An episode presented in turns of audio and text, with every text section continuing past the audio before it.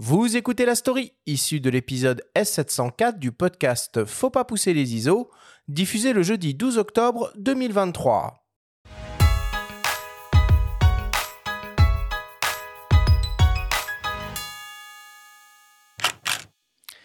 Nous sommes le 18 juillet 1936. Âgés de 21 et 24 ans, Hans Namuth et Georg Reisner se trouvent à Barcelone pour couvrir des Olympiades populaires, une manifestation antifasciste organisée en opposition aux Jeux Olympiques de Berlin prévus un mois plus tard.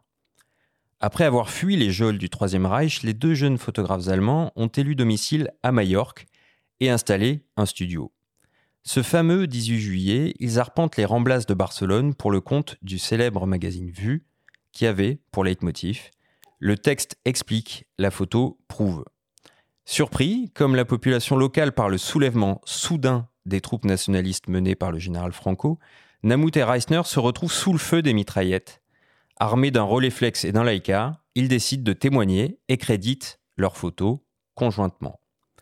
C'est le point de départ de la bande dessinée Photographes de guerre, signée de l'auteur Raynal Pellicer et de l'illustrateur Titwane, qui retrace le parcours des deux photographes allemands, devenus reporters de guerre malgré eux, durant la guerre d'Espagne.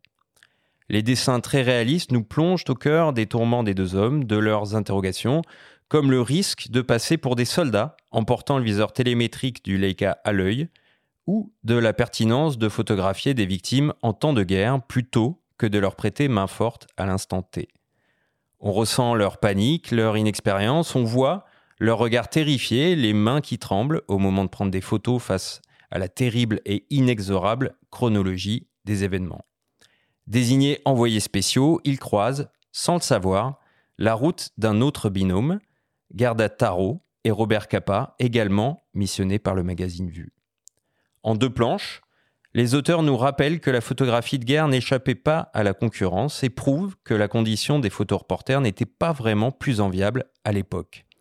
On y voit deux reporters allemands se réjouir de leurs images figurant en une de Newsweek et dans Le Soir, tout en déplorant les quelques dizaines de francs récoltés, une bien maigre récompense pour des photos prises au péril de leur vie. En feuilletant le magazine Vue, ils découvrent également le reportage de Capa, réalisé lors de l'atroce bataille de Cerro Muriano. Le mythique reporter a photographié les mêmes femmes, fuyant le village, le long d'une voie ferrée, à quelques kilomètres de l'endroit où se trouvaient les deux acolytes. C'est à cette occasion que Capa aurait pris, selon ses dires, deux de ses photos les plus célèbres, les plus polémiques aussi, qui montrent un soldat républicain foudroyé par une balle.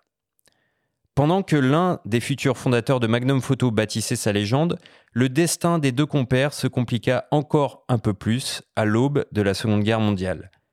Leur histoire méritait bien ces bulles et dessins inspirés.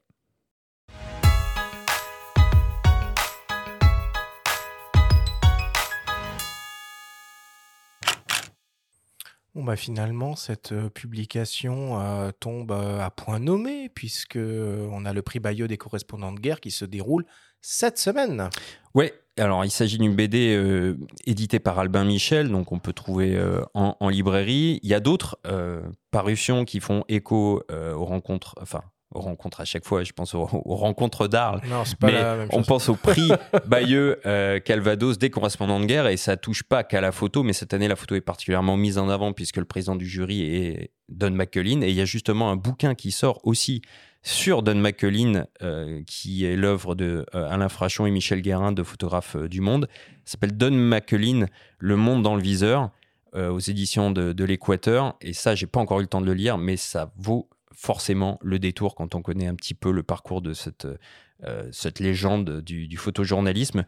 Et en tout cas, j'ai trouvé que cette BD était hyper intéressante dans le sens où elle raconte à la fois l'histoire avec un grand H, moi qui n'ai pas fait d'espagnol ou qui ne me suis pas forcément trop intéressé à cet épisode de la guerre d'Espagne, j'ai appris plein de choses.